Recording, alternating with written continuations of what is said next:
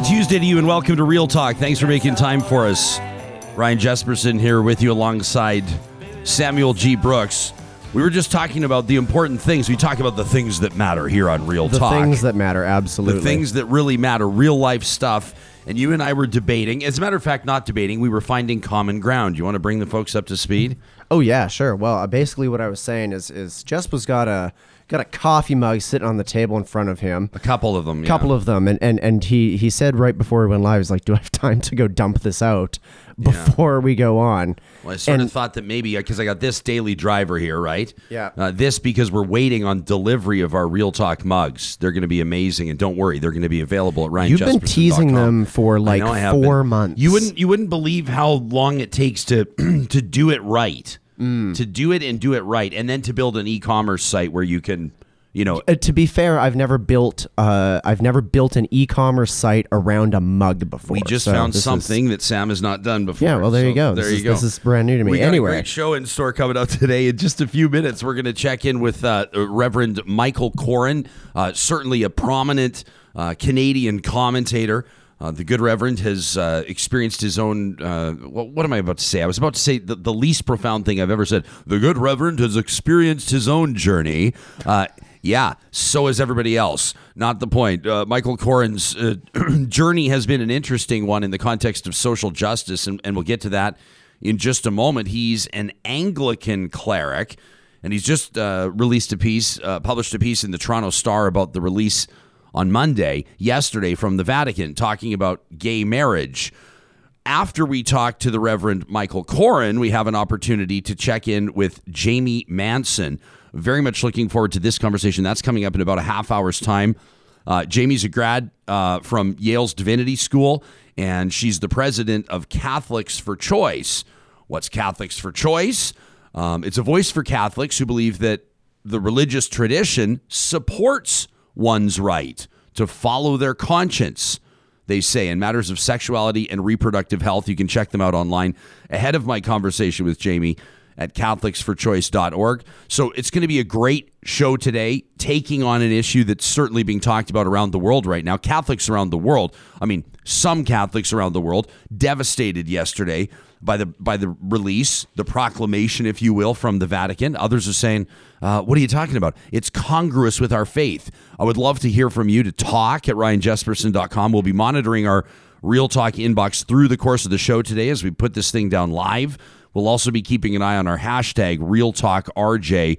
That's where you can find us uh, in real time, and of course, in what we uh, lovingly call the chatterbox, our live chat, which which Sam keeps an eye on to make sure things go, don't get totally out of control. Totally out of control. Yeah, I'm. I'm. I, I. I've always got one eye open to the chatterbox over here. It's just. It's this little strip right here on my looking screen. forward Yeah. to it. So we've we've got the the live viewers this morning with us on YouTube. We've got people streaming live audio on Mixlr, and of course we've got the gang that's going to catch this podcast later. All of this made possible each and every day by the team at Bitcoin Well.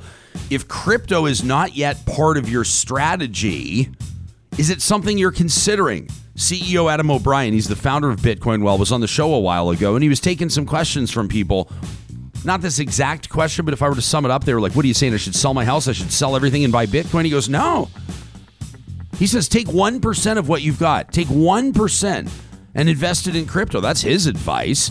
If you want to ask the team at Bitcoin Well why that makes sense, why the 1%? Why is that the number they pick? Look them up. Ask those questions. That's why they're here. That's the whole point of what they do. It's the easiest and safest way to buy and sell Bitcoin. Find them under the sponsors tab at ryanjesperson.com. Real Talk starts right now. Here's Ryan Jesperson.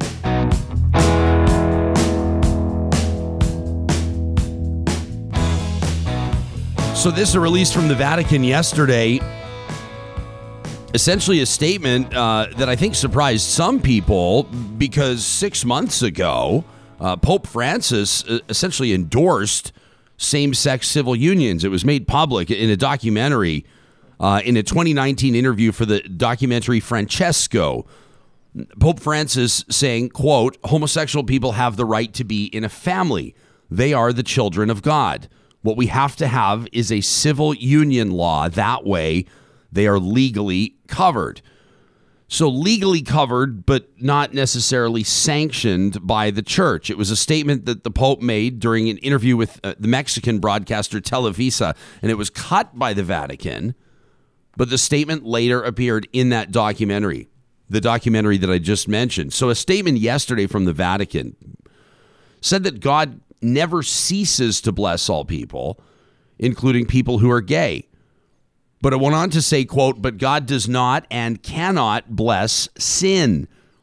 He blesses sinful man so that he may recognize that he is part of his plan of love and allow himself to be changed by him. The church does not have and cannot have the power to bless unions of persons of the same sex. So this has obviously had uh, a huge impact on uh, conversation around the world, considering the number of uh, people uh, in in uh, you know dozens and dozens of countries who profess to be Catholic. Also, of course, conversation among the mainstream public on the impact of this type of statement and some confusion, admittedly, around the position that the church takes by way of Pope Francis, who was perceived to be by some, as a matter of fact, celebrated by some on the cover of uh, some magazines, uh, uh, in some faith communities and faith circles, there were conversations around the progressive nature of Pope Francis. And so the declaration yesterday that same sex unions are a sin that the Roman Catholic Church cannot bless. The real question here, which I'm curious to ask our two guests this morning, right out of the gates, were you surprised? What does it say? What does this mean? What does it mean for gay and lesbian Catholics? What does it mean for trans Catholics? What does it mean for the church itself? People are talking about grace this morning. People are talking about blessings this morning. People are talking about what sin means this morning. People are talking about hypocrisy within the church. And this is an interesting one. As a matter of fact, some pretty prominent voices are stepping forward to talk about this. I wanted to show you this tweet this morning. Sam, maybe we can bring it up on my screen. This from the official Elton John Twitter, who wonders uh, the, of course, world renowned performer, quote, how can the Vatican refuse to bless gay marriages because they, quote, are sin? Yet happily make a profit from investing millions of dollars in Rocket Man a film which celebrates, says Elton John, my finding happiness from my marriage to David. He's hashtagged hypocrisy. And I don't know if there's any other word for it, Sam, other than that. Yeah, I was unaware that the Vatican was a funder of Rocket Man. Yeah, he he uh, he he he tags a, a headline out of the Daily Beast here uh, a piece by Barbie Latza Nadeau, a correspondent at large back in December of 2019, how the Vatican spent millions on Elton John's biopic. So you have people talking about the grace angle, you have people talking about the sin angle, and you have people talking about the hypocrisy angle, among many other angles. It depends who you are. It depends what your reality is in evaluating what this will mean to you or what the impact will mean uh, to you. Is Michael Coren ready to rock right now, Sam? Are we hanging he, uh, tight? He just He's logged just signing in. so- Okay. Well, I'll tell you what. Why don't I buy you about a minute? I'll remind you of a couple of our presenting sponsors while Sam gets the good Reverend ready to go. The team at Kubi Energy proudly presents every Monday morning positive reflections. We absolutely loved what we had yesterday. Our thanks to those of you that passed along the story of the the family that's working with a corporation to be able to make canceled waffles at home. You're going, what? What is this story about this this boy living with autism and and and organic waffles? What? You got to watch it. You can go back check out our YouTube channel. You can check out our podcast. We push them out positive reflections on YouTube as their own entity so you can share it around and find your positivity to kick off the week. Kubi Energy is a Tesla certified solar installer. Jake Kubiski, their founder and CEO, on our solar panel last Friday. If you missed it, you can check out the podcast. They do commercial and residential installs across BC and Alberta, from the small ones all the way up to the big commercial ones. And they handle your paperwork too at Kubi Energy. The team at Park Power is powering this morning our Real Talk RJ hashtag. And of course, they're powering the province of Alberta as well electricity, natural gas, and internet. Parkpower.ca is where you can find them online. And with the promo code 2021 Real Talk, you'll save $70 off your first bill. There's no catch. 2021 Real Talk at parkpower.ca. The Reverend Michael Coren is an Anglican cleric a columnist, a well known broadcaster. You can check out his work at michaelcoren.com. He's the author of 17 books. His next, The Rebel Christ, which will be out in October of 2021. And as he says on his Twitter bio, four kids, one wife, no hair. Reverend Coren, welcome to the program. well, as you can see, I'm a living example of, uh, of the uh, the, the benefits of boldness, shall we say? There you are. Well, it's it's a tight look, and uh, we're thrilled to have you here today. I've, I've just finished your piece about an hour ago um, that you penned for the Toronto Star this morning, and I'm really curious to pick your brain on uh, your your maybe your initial response to w- what you first thought when you saw this release from the Vatican yesterday, and and then where your mind has taken you over the last 24 hours or so. Well, I didn't expect the Vatican to suddenly say that they would marry same sex couples. That isn't going to happen. It won't happen in my lifetime. I doubt if it'll ever happen in the Roman Catholic Church. I think if it does, it'll it'll be a division in the church. It'll it'll, it'll simply split. There are so many conservatives there. There's such a cultural baggage behind all of this as well. I, I, I can't see it happening. But under this papacy, under Pope Francis, well, there's been a certain ambiguity. He, he's said some very positive and progressive things, and he takes them back slightly. But I didn't think it would be as as rigid and formal as this. What happened was a question was asked to the doctrine of the faith, the Vatican, the, the people who run the place, about blessing same-sex unions, not marrying them, uh, simply saying that we bless them. And the response came back, no. It said that uh, this was sinful, that uh, gay unions were a choice. Well, of course they're a choice. Any union is a choice. I mean, to get married to uh, different genders is, is a choice. Um, and it, it, it, repeated the words disorder and, and, and sin, which is what is in the Catholic Catechism that homosexuality is in itself disordered and sinful. You're meant to love the sinner, but reject the sin, which is deeply reductive and insulting because it compares what is a, a, a born sexuality with alcoholism, for example. I mean, if you meet an alcoholic, you don't say, love that alcoholism, really brilliant. You say, no, I love you, but I reject the alcoholism and we'll work on it. Well, being gay, being LGBTQ2 is not the same as that. It's, look, your sexuality is not sinful, it's morally irrelevant. It's how you behave that is the issue. For example, if you judge others, if you condemn others, if you dislike, hate others, that is sinful. Being born gay, just as me being born straight, that is not a sin. It's not an ethical issue. We've got Nad watching in live on YouTube this morning. Nad says, you know, I had, a, I had a job interview with the Catholic school board, and in my interview, I had to sign a document that I wasn't in a same sex relationship, and I was shocked. Do you think that, that that a development like yesterday, Reverend, serves to remind those that, that don't walk in the traditions of the Catholic faith every day or every week that this is still a reality? Do you think that some people were were perhaps being misled or confused or misunderstanding the priorities of this pope who I think had been portrayed based on some of his comments and leadership on this file with marriage equality, on the climate file as more of a progressive pope?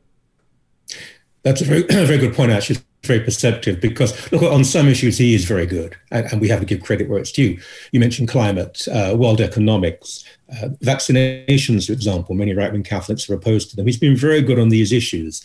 And when it comes to sexuality, good Lord, he sent um, a wonderful letter of support to a nun in Argentina who works with trans women who are frequently beaten uh, to death, forced into the sex trade or, or, or addiction. He's, he's done some wonderful things.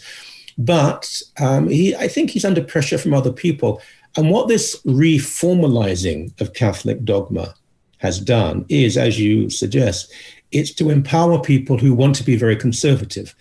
A lot of Catholic school boards, a lot of Catholic teachers, a lot of Catholic institutions, they turn a blind eye to all of this. They don't really care about it because they're, they're, they're loving progressive people.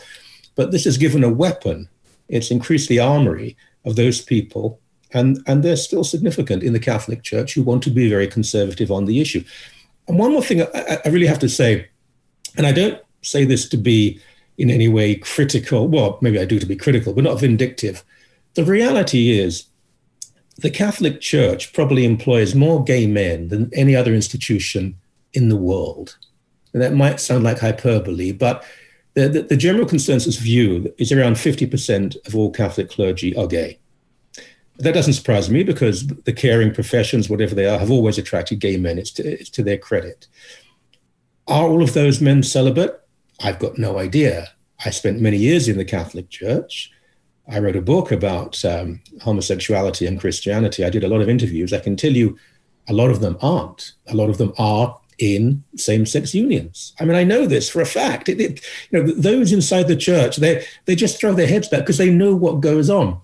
When you have an institution where the gay men, sorry, where gay men are so prominent, not just clergy level in parishes, but um, bishops, cardinals, and beyond, well, it, it, muddies the water too because many are, are in denial. There's hypocrisy, there's fear. All of these things are factors in an issue where most of the world has progressed years ago.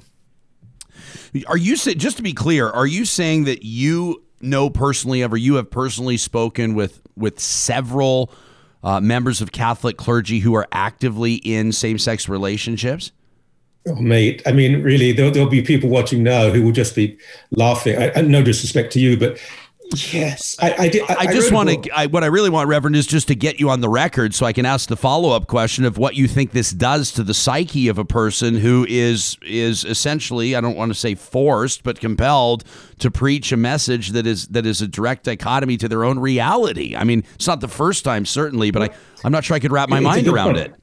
Look, I have met a lot of Catholic clergy in my life, and I, I yes, I know a number of them who are gay, and they're celibate.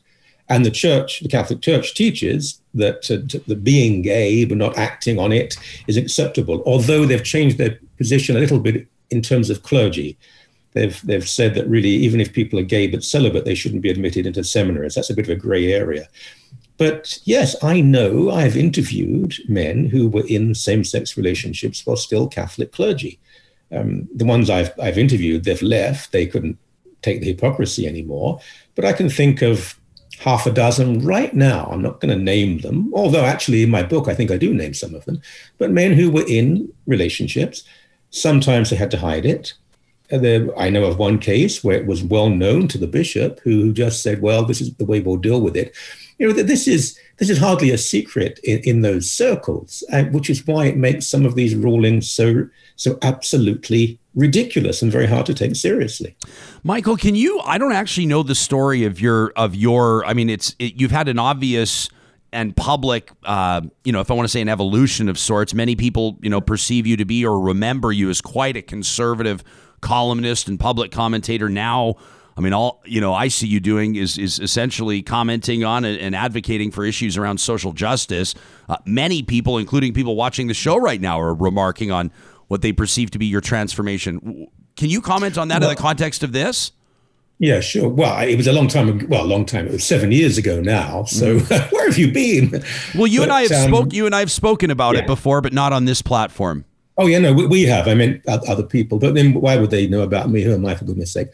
Um, well, more than seven years ago, I had, I suppose, what you call an epiphany, uh, a conversion. I, I, was a Roman Catholic. I wasn't ordained. I'm, I'm married, have four children.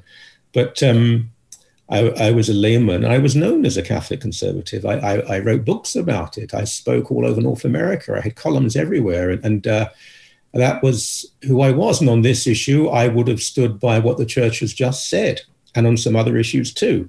And I had was a very painful period for me, this transformation. And because I knew that if I actually moved my point of view to what was increasingly, in my mind, a genuinely Christian point of view, a progressive, a loving point of view, I knew not only would it come at um, an emotional cost, but it would also destroy my career. And I was right, it did. that doesn't matter. I mean, I'm not, you know, I'm a very lucky person. But yeah, I, I left the Catholic Church, and the main issue was that of sexuality because I couldn't tolerate the double standard anymore. Um, and yeah, I, I, was fired from about uh, five different columns and TV show, radio show, um, every speaking engagement. Now, I'm not here, I've, this is all old news, and I'm not here to cry the victim. Uh, but when people talk about cancel culture, um, it's not just the hard left that play that game. The right have played that game for a very long time indeed. Um, and I, I, fully understood why various Catholic organizations would fire me. I'd left the Catholic Church. That's absolutely understandable. But it went beyond that. Uh, for example, uh, I was a guest host, regular guest host on a Christian TV show that wasn't Catholic, and they fired me over this issue, over the issue of marriage. And I said to them at the time, but I've never mentioned that issue on your show. I wouldn't out of respect for you. And they said, yeah, but people know what you think. Hmm. And they fired me. So yes, I mean everything was taken, but that's okay. You know, I, have um, I've rebuilt uh, a journalistic career. I'm much happier. And about five years ago, four years ago, five years ago, I um, decided after many struggles to uh, go to seminary for three years, and I was ordained as an Anglican cleric um, in October of 2019. Thank God. When we talk about the, you know, the, I had a really interesting conversation with a pastor by the name of Greg Hohalter uh, in right here in Alberta. we were talking about mask compliance and COVID and, and science versus theology. Didn't have a lot to do necessarily with what we're talking about now, Reverend, although I think there are some parallels. Uh, but he, we were talking about you know the growth of the church, and you know they would say the growth of the body of Christ and of the congregation, and bringing in new believers and and convincing young people who have trended away from the church to stay and to raise their families there. Now, I don't think that a church steeped in tradition like the Catholic Church is, is all of a sudden going to start shaking its foundations in the name of attracting a new generation of believers. I don't get the sense that that's the type of thing that would compel the Vatican to, to consider what would be significant policy change. But what is it that prompts you to believe when you say you don't think that the church would, the Catholic Church would change its tune on this? Uh, you, you, you essentially said in your lifetime, and then you said or ever. Uh, what gives you that sense? Well, first of all, I, I, wouldn't expect any church to change its views simply to attract members or to be fashionable. Um, if, if it's truth, if they have the truth, they, they stand by the truth. And if I thought that scripture actually told me the Hebrew scriptures, the Gospels, the Acts of the Church, the Church Fathers, if I thought that all of this told me that uh, homosexuality was sinful, if I thought it told me that uh, equal marriage was unacceptable, then alas, I'd have to follow that. But after years, years of study of scripture, and I've taken it very seriously, you know, original text, original language, and so on, no, it doesn't. I mean, I've written about this over and over again. Um, homosexuality is barely mentioned in Scripture. People talk about Sodom and Gomorrah. Uh, Ezekiel in the Old Testament says the sin of Sodom was nothing to do with sex, it was about la- lack of hospitality and haughtiness. Um, lesbianism is never mentioned in the Old Testament. It's mentioned, the whole thing is mentioned probably four or five times. And if you read what it really says, it's not about a loving, consenting uh, adult relationship. Jesus never mentions the issue. Although there is at one point when he he says to a centurion, a Gentile convert, really, what a wonderful man he is. And there's a very good argument to say that that man was in a gay relationship with his slave, which was very common uh, in that period. And when Paul mentions it, again, it's not about loving relationships, it's about straight men using boys in pagan rituals. So the Bible does not condemn homosexuality. What the Bible does is to scream for love, for people not to judge others, to embrace and to include. So I do not believe there is any argument to say no to what are loving relationships. Anything that extends a circle of love is a good thing. And to throw terms around like sin, and you know, every day on social media, every day on Twitter, I've got quite a lot of followers on Twitter. Every single day, I am accused of child abuse, of of, of being dishonest. Um, my family are attacked. This goes on and on and on by people who call loving, kind, wonderful gay men and women sinful. This sometimes, I've got used, I've got a thick skin. I'm a big boy. You know, I can take all this stuff. But the double standard, the inability to see the way you're behaving and, and, the, and the inconsistency and the hypocrisy sometimes is breathtaking. I'm reading you've you've been uh, responding to some of your detractors uh, even this morning. Uh, you and I have that in common. We can't always leave it alone. Uh, someone reached out to you and said, "So now religion is political too." I'm sure the Lord is happy you're a liberal. You said it's always been political. You said you you point out that Jesus was political. What would you be preaching this morning on that? Recently, I preached on the cleansing of the temple, turning over the tables, and what he was, sorry, what he was really doing there was uh, it wasn't money lenders. That's a, a mistranslation. Uh, the, the, the cheapest of sacrifice, a dove or a pigeon, normally sold to women, frequently widows. Um, who had very little money. So it was the poor and it was women, the powerless, who were being exploited. That's what he was really screaming against. And he, he was over and over again when, when, when, he, when he says, it's easier for a camel to go through the eye of a needle than a rich man to enter the gates of heaven, but with God all things are possible. When he tells a young man with a great deal of wealth, sell everything you have, when he attacks the, the, the, those who are legalistic, when he says, if you're without sin, cast the first. I mean, it goes on and on and on. I mean, I, I, don't play the party game here, and I'm not a liberal, by the way. I don't have party politics. So that's, that's irrelevant to me. But the, the idea that the Gospels are conservative, the Gospels are revolutionary. The Gospels make Karl Marx look, look mediocre and middle of the road. They're saying, forgive the people who attack you, love those who hate you, carry the bags of an oppressor, turn the other cheek. Try that just for 15 minutes and see, and see how you do. And he, he's, he welcomes everybody, feeds everybody. Uh, a, rich man ne- needs a healing, yes, but first of all, this anonymous woman needs one. I, I go to her first. The Gospels are radical, root change to change the world. Overturning the, the tables in the temple, we overturn the tables of the world. This is a cruel, unfair world full of injustice and poverty and, and inequality. And as followers of Yeshua, of the gentle Rabbi Jesus, we have to deal with that. Now, I don't think we'll ever solve it, but we have to try. And the notion that being a Christian means being conservative with a small c is to me an aberration. Reverend, in closing, and I want to thank you for your time. If you're listening, uh, tuning in live, streaming audio, this is the Reverend Michael Coren joining us. Uh, I have seen uh, anecdotally online hundreds of comments talking about hypocrisy here in the context of the church's long and appalling history of pedophilia and of protecting uh, those that would, would perpetrate those crimes against young people, sex crimes, essentially.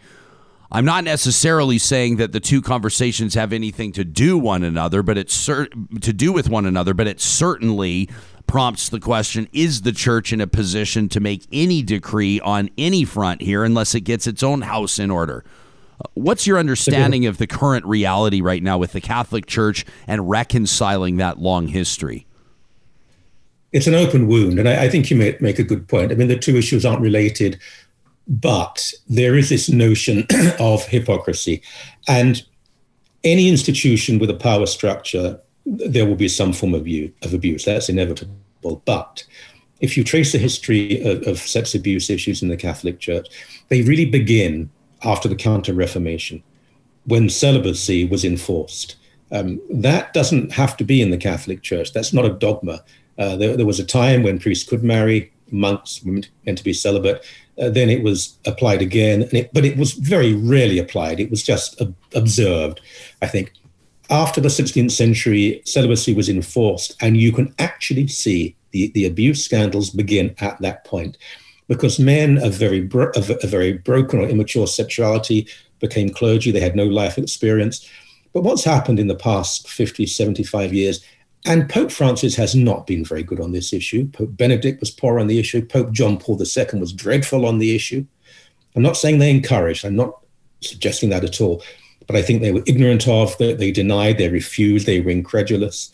Yes, the abuse has gone on. And it is very difficult to, to, to stomach an institution that has turned a blind eye to this, allowed it in Canada, golly, in Canada many times, but then takes up a conservative, reactionary position on, on grown adult men and women who simply fall in love with people of the same gender because that's the way they were born. And God does not make mistakes. Be born straight, be born gay, whatever. It's irrelevant. How do you live? How do you treat others? That's what matters.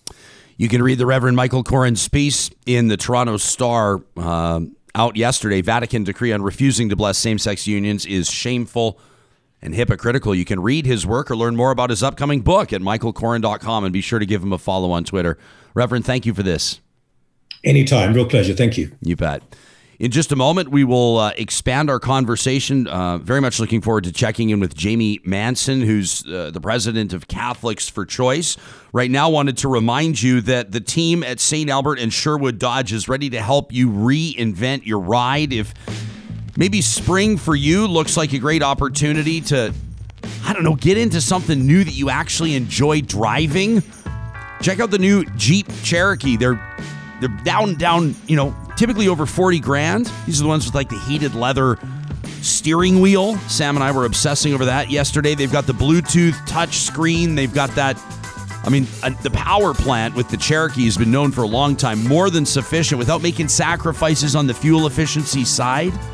The new Cherokee for under 35 grand at St. Albert and Sherwood Dodge. Go see the teams there. You won't find a better selection of 2021 Jeeps and Dodge Rams than you will at St. Albert and Sherwood Dodge. The team at Freson Brothers, I'm sure, will be thrilled to see. Sam, let me see if I can scroll back and find it here. You've been seeing people are checking in from Freson Brothers this morning on the show. I've David, noticed that. Yeah. David Malka. He says, Good morning from Freson Brothers. Uh, He says, I got my coffee, and, and David's trolling everybody. I love it. He says, I've got my raisin cinnamon bun. Attaboy, David. Says, What an amazing price. That from David. Maybe we're going to have people gathering at the Freson Brothers every morning. Why not? There's 15 of them across the province of Alberta. Freson Brothers for more than 60 years. Alberta grown and Alberta owned. Let's take a look at what's making news this morning.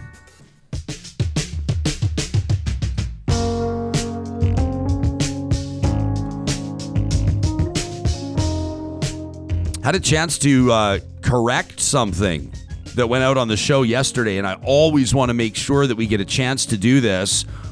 I said something yesterday, and Dr. Jennifer Jackson reached out to us. You remember her? She's a she's an RN, PhD. She's been on the show before as part of our medical panels, our, our coverage through COVID nineteen, and, and she said. she says, Ryan, and you, you guys know that I'm not a physician. I know this may come as a surprise to some, but I am definitely, definitely not a physician. Definitely. I couldn't get through first year biology. Forget forget about becoming a physician. We're lucky to have people like Dr. Jennifer Jackson RN who says a friendly note about those AstraZeneca vaccine blood clots you were talking about. It's causal. She says they don't think that the vaccine causes the clots, so they recommend that the vaccines continue. This may be occurring at the same time, but one doesn't create the other. She says the risks of COVID are far higher, Ryan. So it's really important for people to continue to get vaccinated.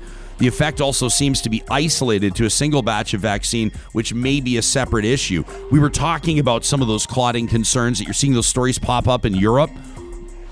Our thanks to Dr. Jennifer Jackson for that. There's actually a Catholic angle on vaccines, believe it or not, and, maybe we'll get into that with our next guest.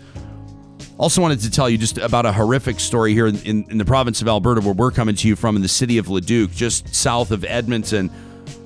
Yesterday, a teenage girl, a 17 year old girl, dying of her injuries in hospital after she was violently stabbed at Christ the King School in Leduc.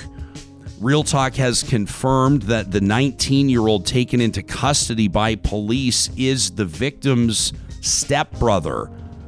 And we'll continue to keep you updated on that tragic story as more details become available. Our thoughts to the students, the staff, the faculty, the educators, the community members in the Christ the King school community in Leduc, Alberta. What an absolutely awful story.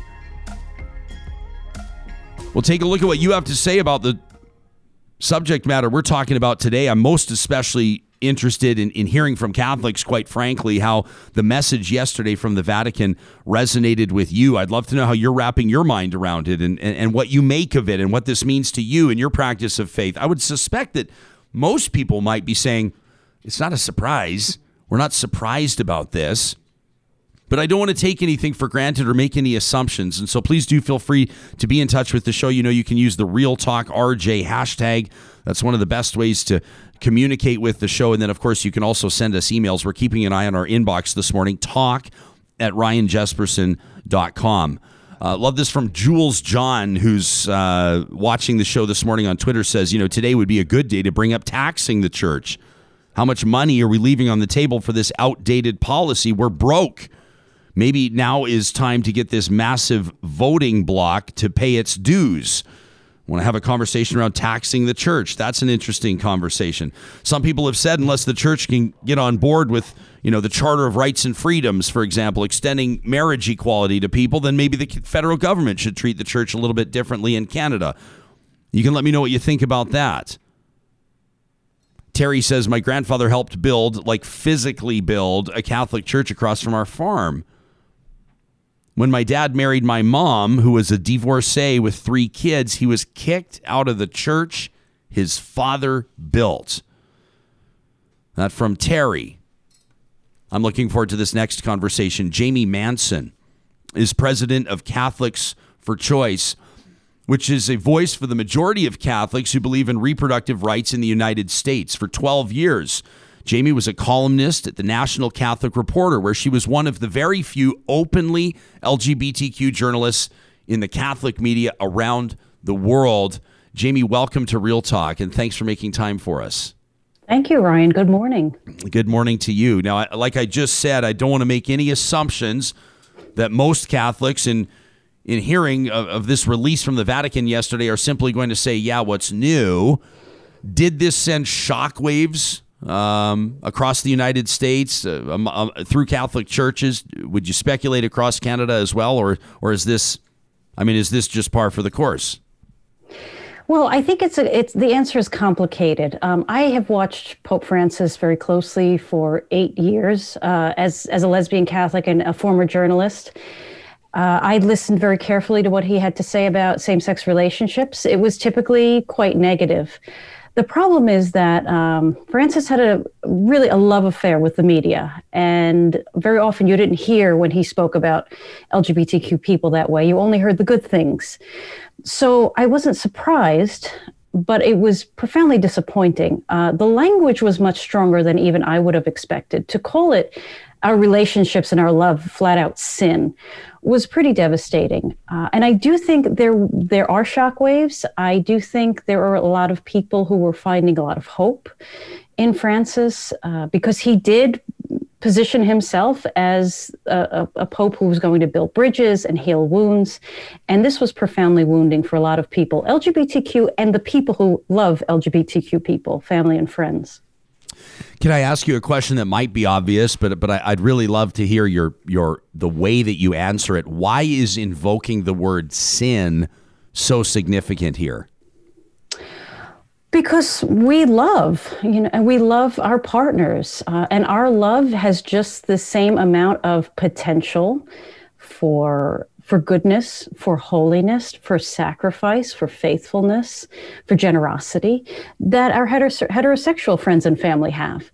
There's no difference. Uh, we we flourish in the same ways, and we hurt each other in the same ways. And so, to make basically this is based on our genitalia, ultimately in terms of the, the theology of it, and to say that that alone creates a sin uh, is profoundly hurtful and, and just inconsistent with the lived truth of our lives. Jamie, I don't want to put you in a position where I'm asking you to speak on behalf of millions of people. Uh, if I try to avoid that, though, it means that this interview can tend to get a little bit personal. So I'm going to try to find the balance between the two here. That's but fine. but when we talk about when we talk about finding a fit in community or feeling love in community or partaking or fellowshipping or, or participating in communion or, or um, uh, you know, I mean, uh, different faith traditions obviously have different ways within which this manifests. Did you, as as as you say, as as a lesbian Catholic, did have you had a point in your life where you truly felt loved, welcomed, you truly felt a member of community? In the institutional Catholic Church, it's hard to say this, but no. Even though I myself was a pastoral associate at a Catholic parish as an out lesbian uh, in Manhattan, and we did a very radical ministry to LGBTQ people. But even then, uh, ultimately, Ryan, the issue is I cannot get married in the church of my childhood, the church in which I was raised, raised, the church that I trained all of my life to serve. And when you can't approach that altar, it creates shame, even for people like me who have been out loud and proud for 12 years in a very public way. So it, it, it, it's a very, very deep wound uh, for, for all of us. You know, this is this is not the same thing, but what I can bring to this conversation is someone who grew up in an evangelical church. One of the things. I always had a hard time as a child, in a child's mind, that remains with me to this day is that in a denomination that prohibited women from preaching or women from holding positions of pastoral care or being on a pastoral staff in any sort of a teaching capacity, even as a child and to this day, I could never reconcile how a woman could feel fully equal or fully valued as a member of that community. Now, it has nothing to do with sexual orientation necessarily, but I do think that you can find similarities there in the conversations. Absolutely, that's a that's a very important point, Ryan. I'm I'm impressed uh, that you make that connection. Uh, there actually are very deep connections. There, I often say the reason why LGBTQ couples cannot approach the altar is the same reason why I, as a woman, cannot stand behind the altar. Right. And that is that the Catholic Church has very, like the Evangelical Church, same thing, have very rigid understandings of gender roles and what women should be doing and what men should be doing doing uh, in the church and in society. So men are always leaders and initiative takers. Women are meant to serve and to nurture. How does that translate to LGBTQ people? It goes back to this notion of the body. Uh, and that our bodies, according to the church, are, are God's way to signal to us what men's role should be and what women's role should be. Because um, uh, same-sex couples, their their bodies don't complement each other literally physically. They are seen as going against God's plan for humanity, and that was reflected in the in the Vatican statement yesterday. So, in the same way, women wanting to be priests would be going against God's plan for humanity. Same-sex couples having a loving sexual relationship also goes against God's plan for humanity, and it is a struggle because a lot of us feel deep connections to our faith. Uh, and we work hard. People like me work very hard to try to change and transform our churches. Uh, and and you know when you, you have days like we had yesterday, it it does uh, it, it is a blow. Yeah. So what does that do to you? What does that do to your resolve? What does that do to the organization's resolve? I mean, Catholics for Choice. Um, let's speak in the broader context. Sure. What it does for me is it, it actually gets me even more motivated, and I'll explain why. Uh, some people might say you're a masochist. Uh, that may be true, but uh, there's something deeper going on for me here, particularly with the Catholic Church because the Catholic Church is a global political powerhouse, uh, they have diplomatic relationships with every country in the world. They have their own special status at the United Nations. And because of that, they, these doctrines aren't just something that affects people in the church. It affects Catholics and non Catholics, and it affects policy, global policy, health policy in profound ways, um, and very often ways that harm the vulnerable and the poor and the sick most. So, the reason on, on my on my bad days like yesterday the reason i keep moving forward and pushing forward is i know the ramifications that this will have globally, particularly for the most vulnerable. When you talk about, you know, the the Pope and Pope Francis, and I know that you know I've just had a conversation with Reverend Michael Coren before I talked to you about maybe people's perception of that Pope and how progressive he may have been or have been perceived right. to be, right, based on comments in right. past about about civil unions uh, specifically. Yes. Also, I think in the, in the context of what resonated here, um, to, to, give you a tiny peek into our reality on the climate file, uh, Jamie, um, we, have got a, a, premier and a provincial government here in the province of Alberta that's fighting climate legislation. They're fighting the carbon tax. They've released, uh, or rather relaxed, environmental restrictions or monitoring for some uh, energy, oil sands capacity. But you also have a premier who professes to be a very religious and practicing Catholic. And the reason that this has become relevant is that when Pope Francis has made comments about climate responsibility and stewardship and how people of faith should approach policy. Uh, people in Alberta have quite rightfully, I think, asked the premier to comment on this type of a thing, which I've yet to see him do on the record. Pope Francis has been perceived in the province of Alberta to be one who's fighting for climate justice, so to speak, which you can't necessarily say, at least not based on my memory or my recollection of previous popes.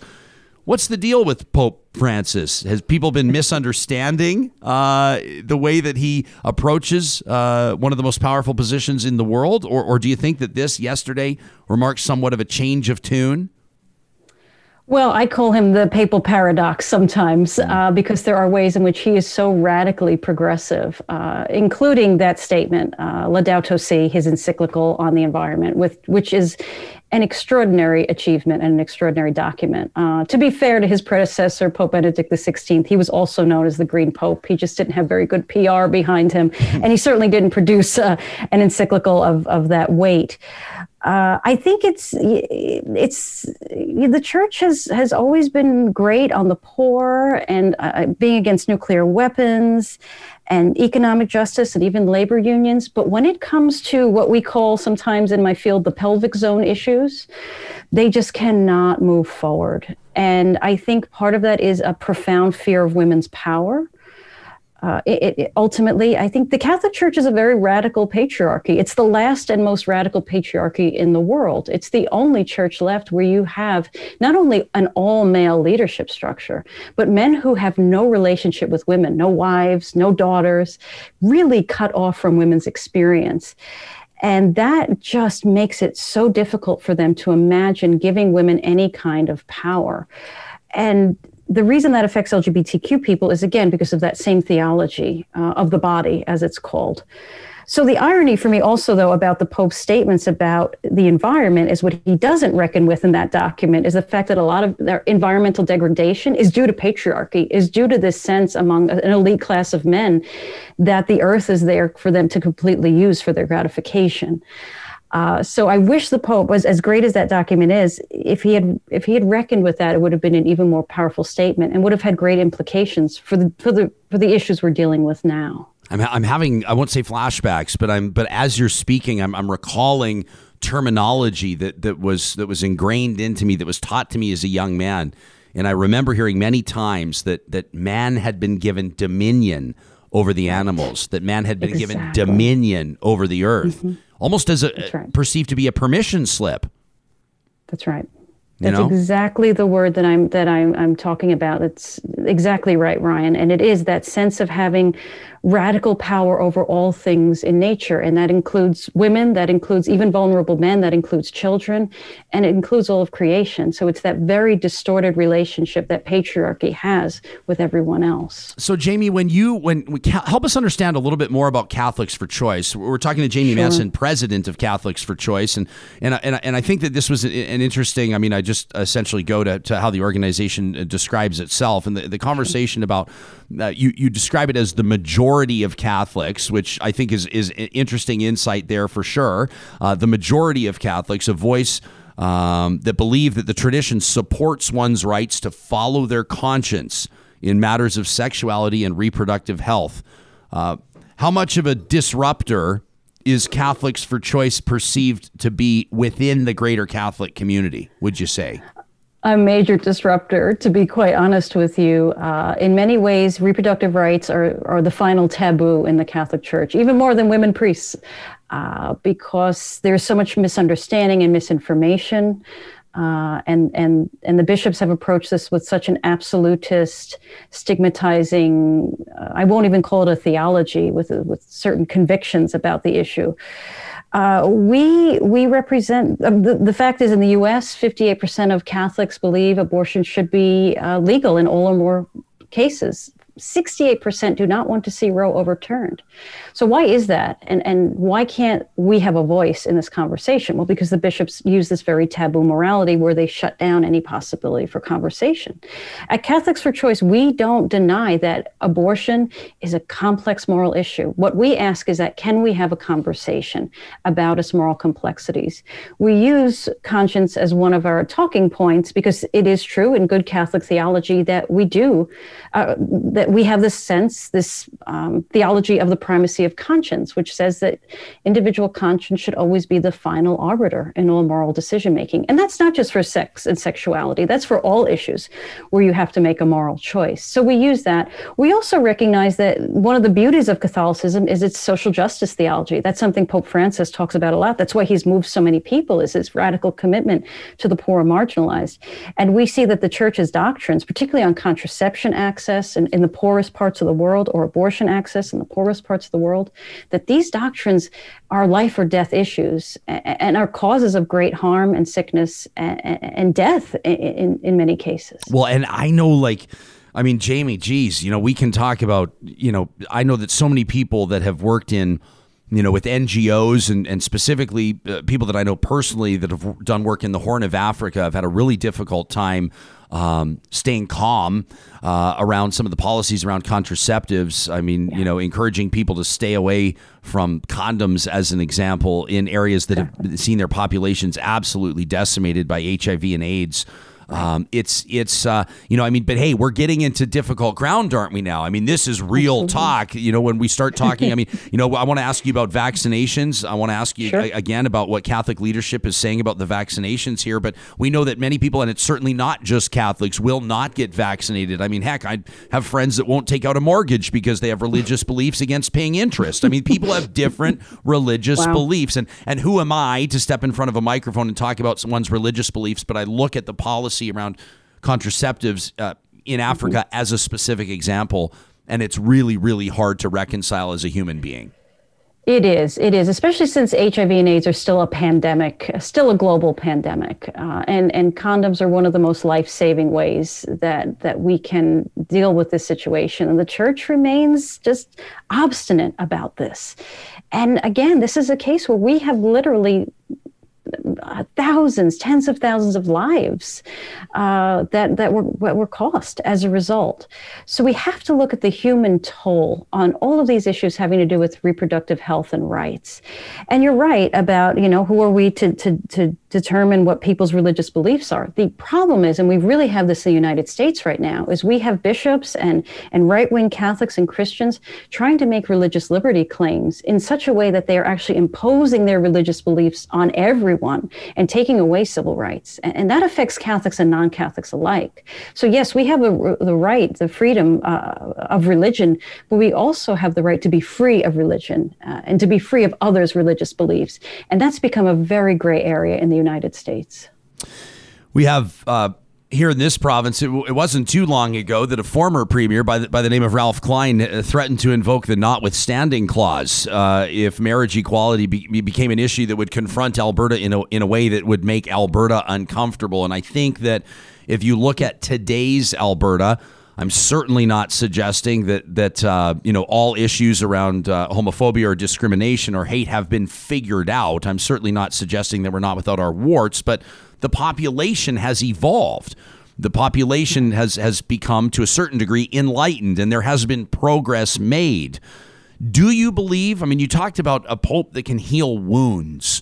Yeah. Do you believe that the Catholic Church can make progress on this? I mean, what's your message to, to gay, lesbian, trans, bi Catholics that are going to see this interview, that are disheartened, that are appalled, that are disgusted, that are hurt by yesterday's message?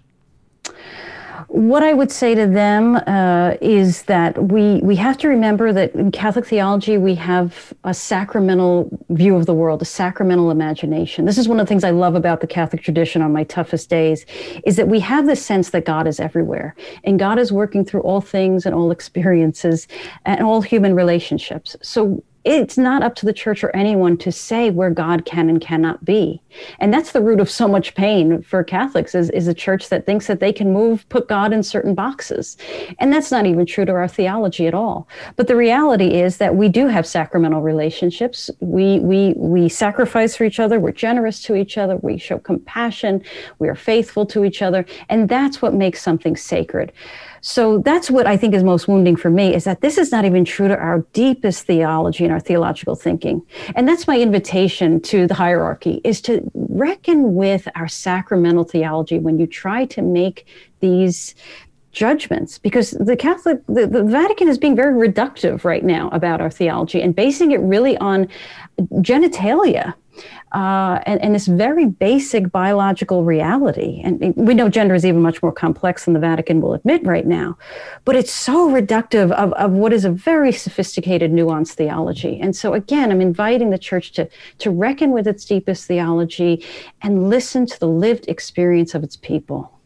Lou is watching this morning. He tweets at me. He says, People are born gay, but homophobia is a choice. Uh, let me ask you this. This is this is kind of a personal question from Troy. He says, "What's keeping these people in the church?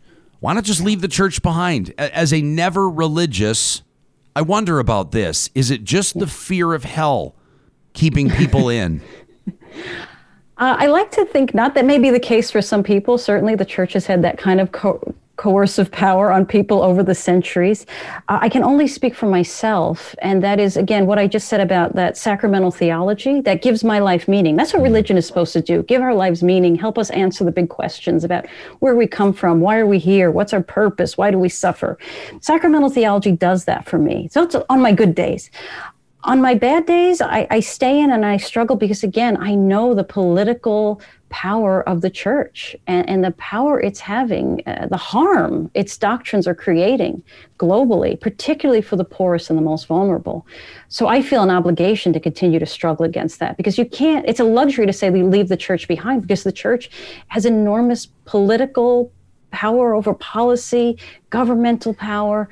Uh, I wish you could walk away from it, but it, it impacts all of our lives, Catholic or non Catholic, and particularly in the global South. Yeah, um, and, I mean, then there's always you know the tradition. I acknowledge it's not a Catholic tradition. The word I'm about to use, but but the idea of reform or of reformation as well. And I know a lot of people yes. believe strongly in the the uh, you know the example or the deity or the the, the part of the theology uh, maybe not necessarily the expression of it through humanity. I got really esoteric with a couple buddies around a campfire over the weekend talking about religion and versus spirituality. I, I did a magazine interview, uh, Jamie, a short time ago. The article's not out yet, and I'm a little nervous to see where it goes because because they asked me they asked me, are you reli- are you still religious? Having been raised in the tradition, are you still religious? Are you still a Christian?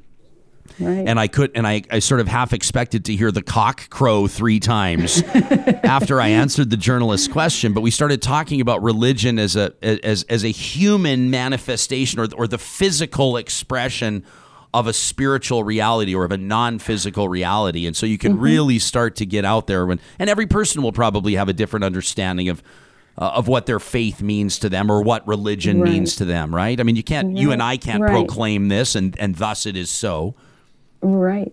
Absolutely. Yes. I mean, when I think about religion, I think about the Latin word for religion, which is religare, which means a, a bonding, um, which basically it's, it's a bond between a person and reality that confers meaning to their lives. So what your religion is what gives your life meaning and, and what ideas. And so for me, that's that sacramental theology I talked about. That's really ultimately what religion should be doing and not forcing people, uh, you know, to, to, to act in ways or deny them rights or deny them health care and things like that. And unfortunately, that's what religious groups are doing right now. And they're going to lose a lot of, they've already lost a lot of people. They're going to lose more uh, if this is how they're going to use the faith. Yeah, I mean, I wouldn't be surprised. Um, although I'll also acknowledge that I don't think that that's going to be the metric by which they would decide whether or not. Right. I mean, although this probably right. also does come down to, well, geez, do we want to get into talking about taxing the church? I know a lot of people want me to ask you about taxing the church. I want to ask you about this story that Barb put on my radar. Barb's watching this morning. She sent me an email. She said, please ask Jamie Manson about this. The Wall Street Journal reporting uh, that at least two Catholic bishops in the states are advising parishioners to avoid yeah. certain COVID vaccines, in particular the Johnson and Johnson vaccine. Uh, mm-hmm. This, the Archdiocese of New Orleans, a statement advising that the vaccine is morally compromised as it uses the abortion derived cell line in development and production of the vaccine as well as the testing.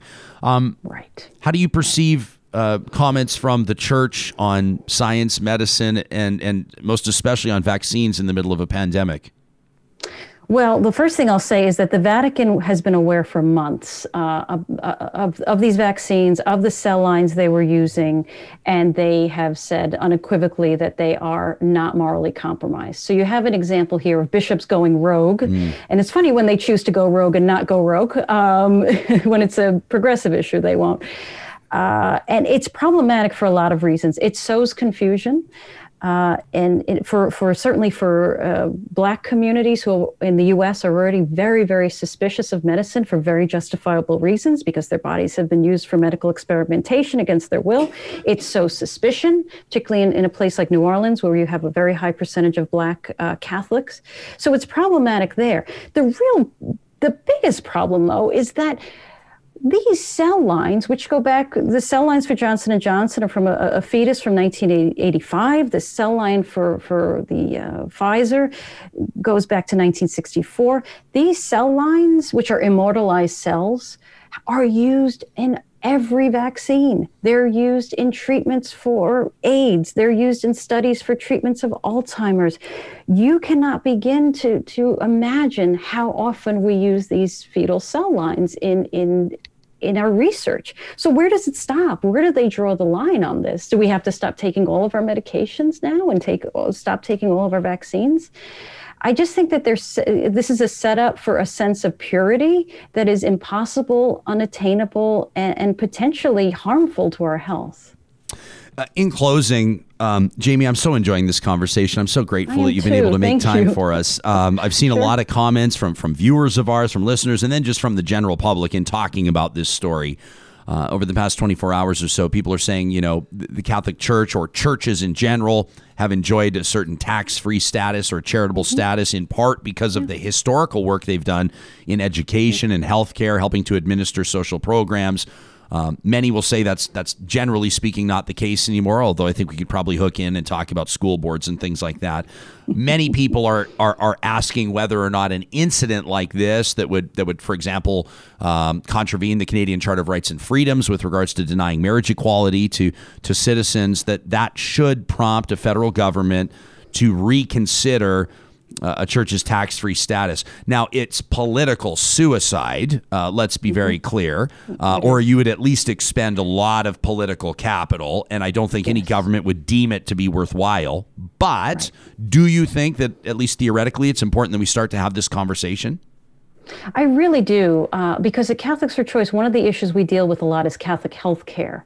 And the fact that a lot of services, basic health care services, are denied to people in Catholic hospitals. Um, not only contraception accessibility, but tubal ligations, um, even end of life care. You have to you have to abide by the bishop's directives, which can be quite draconian so there's so many instances in which we have hospitals taking billions of dollars in taxpayer money and not giving people the full full scope of services that they deserve. We see this right now, even in uh, we, there's a big case coming up in our Supreme Court where a Catholic uh, foster care system uh, stopped uh, allowing same sex couples to adopt. So, of course, this Catholic Church, again, as they often do, are suing. Uh, Catholic Church spends a lot of time in our Supreme Court, and they very often win. Uh, because the city of Philadelphia, where this this foster home was, said no, you have to, you cannot infringe on people's civil rights. If you're giving, we're giving you our government contract money, you have to allow same-sex couples to to adopt. Churches in court about that again. So there's a case of this is a real ramping up because this is a case of government funds going to a contractor and a contractor being able to not obey basic civil rights. So, yes, I think it's time for that conversation. Does it change anything with regards to you and your advocacy, uh, your your impression or your approach to any of these issues to have a Catholic in the White House now? It's massive for us in particular because he is the first unequivocally pro choice Catholic president. Mm. He absolutely supports same sex marriage. He did before Obama, in fact, when he was vice president, uh, supports uh, reproductive health care and contraception. So it is, it's, it's massive for us because we're really seeing on a grand scale uh, what a practicing faithful Catholic, which Biden is, uh, what that looks like to have to have this this very faithful, devoted Catholic who also takes these positions on, on sexuality and reproductive health care. We're seeing it in, on, on, on on a grand scale, and I think the bishops are very, very nervous about it. But it's an exciting opportunity for us to to reframe these issues of reproductive health care and LGBT inclusion as social justice issues, which are issues the Catholic Church does well on. And I think that's why Mr. Biden is so good on these issues and so progressive. It's pre- precisely because of his Catholic faith, not because uh, he, he's a bad Catholic. Yeah. Uh, he's the first president in a long time that goes to church, really, and he goes every Sunday to Mass, if not more. So it, it's an incredible opportunity. Yeah. Uh, that was a great question from Yvonne, as sent in to talk at ryanjesperson.com. Jamie Manson is uh, the president of Catholics for Choice. Uh, for years, a columnist at the National Catholic Reporter, uh, where Jamie was one of the few openly uh, LGBTQ journalists in the Catholic media community, uh, including around the world. Uh, Jamie, a real pleasure. Thanks for thanks for for pushing our parameters. Thanks for making us think. Thanks for speaking candidly. Um, we've really uh, become enriched by this today. Thank you, Ryan. I've been enriched too. Uh, you had wonderful questions, and this has really been a joy to talk with you. There you go, Jamie Manson. Make sure you follow Jamie on Twitter, and you can also find Catholics for Choice online, obviously, every morning uh, from my Twitter account at Ryan Jesperson um, and uh, on my Instagram as well. My Instagram story, we let you know the guests that are going to be joining us on the show each and every day. We're not messing around today. I appreciate this conversation. I appreciate that real talkers are along with us. I haven't seen the specific details of it. I've seen that there have been some some ripples in the pond uh, on our live chat, which is totally okay as long as it's respectful. People are going to feel differently about this type of stuff. But imagine if you're a practicing Catholic, you're going to approach this differently than than an Anglican or an agnostic or, or somebody that doesn't even know what an agnostic is. Everyone's going to have their own views, their own opinions on this type of stuff, and, and we welcome the dialogue. That's the whole point of being here. You know, McBain Camera's been serving Alberta's photography community since 1949. You can shop safely right now at one of their convenient Alberta locations or chat live with one of their team members at McBainCamera.com. They would love to talk to you about the Panasonic DC G9 camera. The, the G9 from Panasonic, this is known for its speed. It can lock focus in a fraction of a second, shoots up to 20 frames a second. You know, your, your, your daughter's playing soccer outside and just, you're going to get a great shot no matter what. It has that five axis image stabilization as well, so your photos are sharp, even if you're shooting without a tripod, even if you're shooting with a long lens. And if you order the Panasonic G9 at McBainCamera.com today, use the promo code REALTALK, one word, REALTALK, and they're going to hook you up with a free spare battery at McBainCamera.com. Also, wanted to let you know how excited I am to be hosting the three minute thesis competition at the University of Alberta. That's right, the 3MT. Beginning on March 29th, you can vote for your favorite presenter in the People's Choice Award. Go to UAB, that's University of Alberta, uab.ca slash 3MT. uab.ca slash 3MT. April 1st is the event. You can watch it live as we learn what U of A graduate students are doing, interesting people doing interesting things. You know, there's a group 8,000 students strong. These are not the undergrad students. These are researchers. They're doing an amazing job. The U of A's Faculty of Graduate Studies and Research proud to host this contest. Again, uab.ca slash 3MT. Samuel G. Brooks, I see that being something that you could get very excited about. On Friday, April 2nd, we're going to be bringing in the People's Choice winner, the first place winner, and the second place winner from that 3MT I've been wondering competition. about it because you've been you've been pitching that you've been Yeah. you're you're chosen to host this thing and that it's going to be you know this and I mean yes nerdy pitch competitions are uh, are my jam. I'll be all over this. And you know the so, best part yeah. about it is is people can like oftentimes, um, and please don't anybody take this personally, but people that are brilliant sometimes can have a difficult time communicating their brilliance. Oh, absolutely, 100%. right? Like Yes. innovators, researchers, developers, inventors, if we want to say, aren't always able to nail the elevator pitch. They're not able necessarily to sell their invention in so many ways as they are to develop it. Not everybody, but some. Yeah, I mean, like scientific and technical communication is an entire industry for a reason. You Yeah. know what I mean? It's like you need people that can uh, interpret s- uh, stuff that is cutting edge research and and put it into layperson terms so that it's it's it's exciting and it's sexy and it's sellable and it gets people you know gets people fired up about it. Right? It's like that's that's what good good sort of technological communication is all about. Yeah. Travis writes in, by the way, says 20 frames per second. Is that a joke? What do you mean? Is that a joke? 20 frames a second? 20 frames burst. Yeah, that's what mirrorless can do, baby. Yeah, 20 frames a second with the Panasonic Lumix G9 camera at McBain Camera. So there you go, Travis. Go check it out, my man. Go check it out. They can do the live chat on the website, all that kind of stuff. We have to talk about the Bigfoot family film. You knew it was coming. You knew it was coming at some point. Real talkers, let's get the live chat going. Let's get this. Uh, let's get the real talk RJ hashtag going. I have to ask. I have to. I have to determine. We have to figure out how everybody's feeling about the fact, not the film itself, which was fading into obscurity on Netflix right up until the point that Alberta's multi-million dollar war room took it on and decided to pick a fight with a children's cartoon. But the animated film Bigfoot Family uh, is now trending in the top 10 in Canada on Netflix because the Canadian Energy Center has taken it on, as The Guardian reports out of London, England, a government funded lobbying group. They are making international headlines.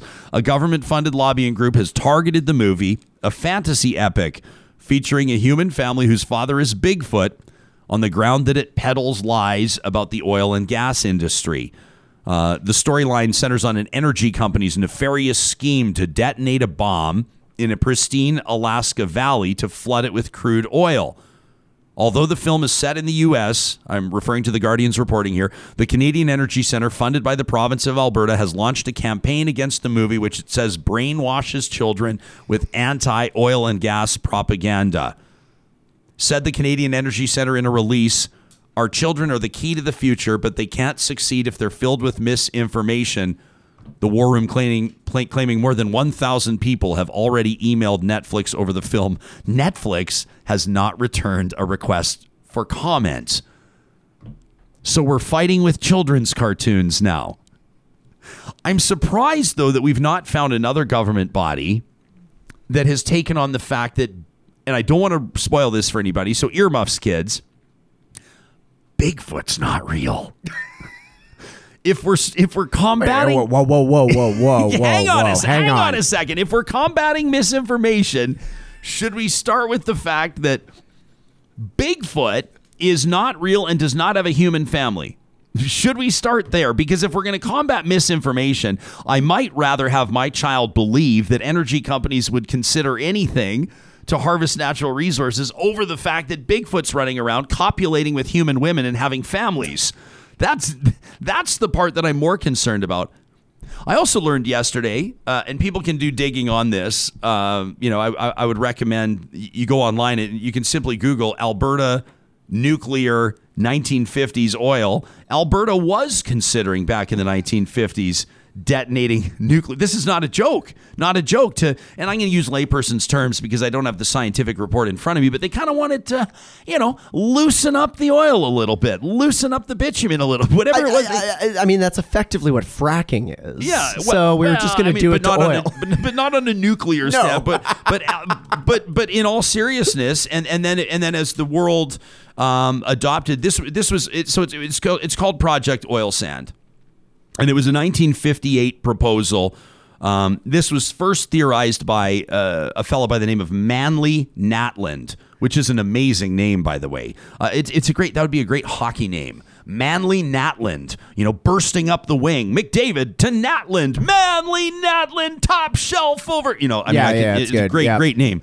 Um, the, the use of nuclear weapons for oil and gas extraction first theorized by geologist Matley Natland in 1956, and he was working in the southern desert of Saudi Arabia and contemplated using the immense heat of a nuclear explosion while watching the sunset.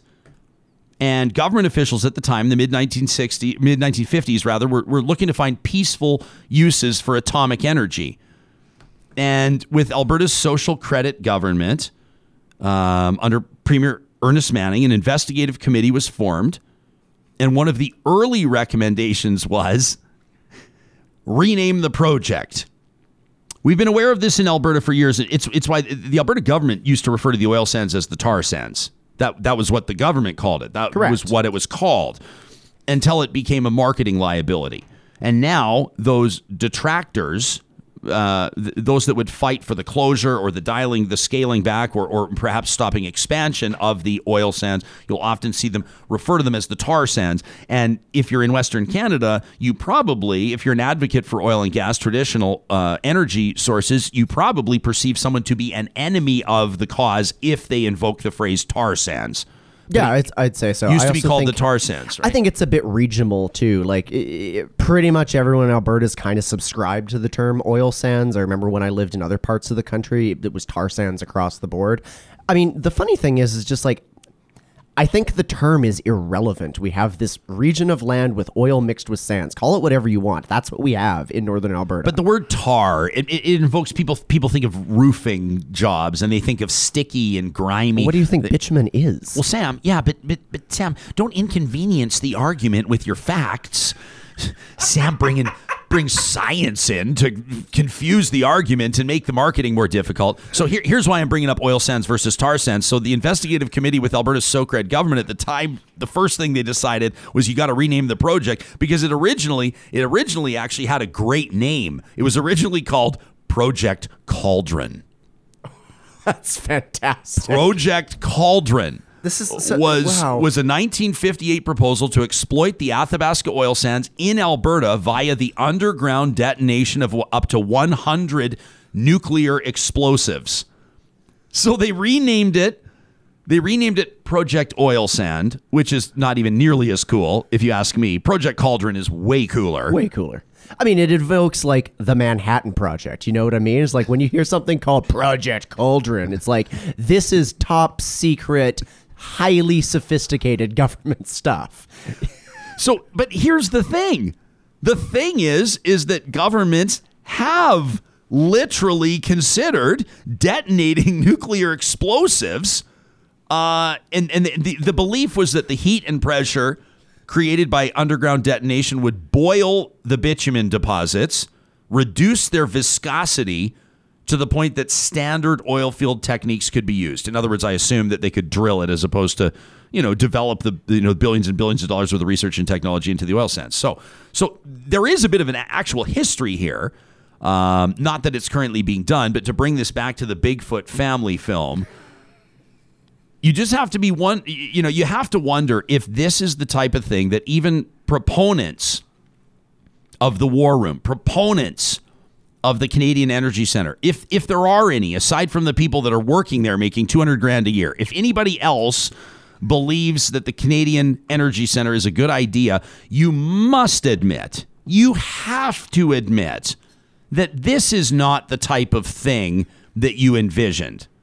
You didn't think that the province of Alberta would have the eyes of the world on it in the New York Times and the Guardian and the Financial Post and all the big outlets because we're fighting a Netflix cartoon.